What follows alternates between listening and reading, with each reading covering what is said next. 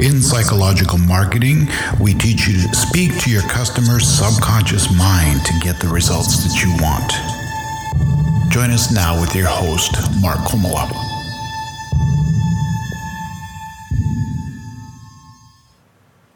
My daughter had a friend who believed their family had a curse.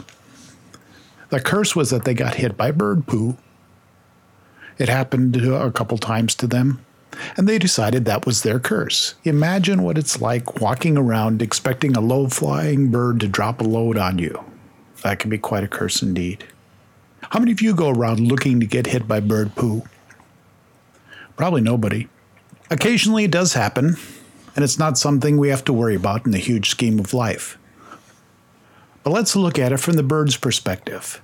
Let's pretend you're a bird flying around, and your goal in life is to drop a bomb on some unsuspecting person. You fly around shitting out your pile everywhere, hoping to hit that lucky person with your pile of poo. Most people's marketing is just like that.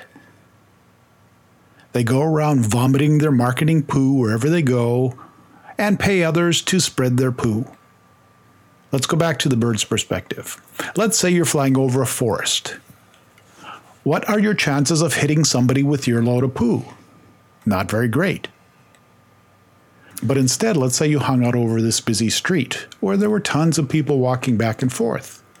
How much more of a chance do you think you'd have of getting lucky with that pile? Much more, right? Now, let's say you found a perch over a sports stadium you were there and there were 50,000 people sitting underneath you. What do you think your chances of smacking somebody right in the eye would be? Much better, right? A lot of people's marketing is just throwing it out there over the forest, flying over the highway, flying over the neighborhood, or whatever, hoping to hit somebody in the eye with their poo. They go to networking groups and hope to catch that right person who needs their stuff at the right moment. Studies have shown that about 3% of people are ready to buy right now. That leaves 97% who are not ready, or not interested, or just plain too busy to deal with your particular marketing message. By flying around trying to find those 3%, you spend a lot of time and a lot of effort getting very little results. Now, instead of just flying around throwing your poo every place, how about treating your message like you're speaking to a huge sports stadium of people?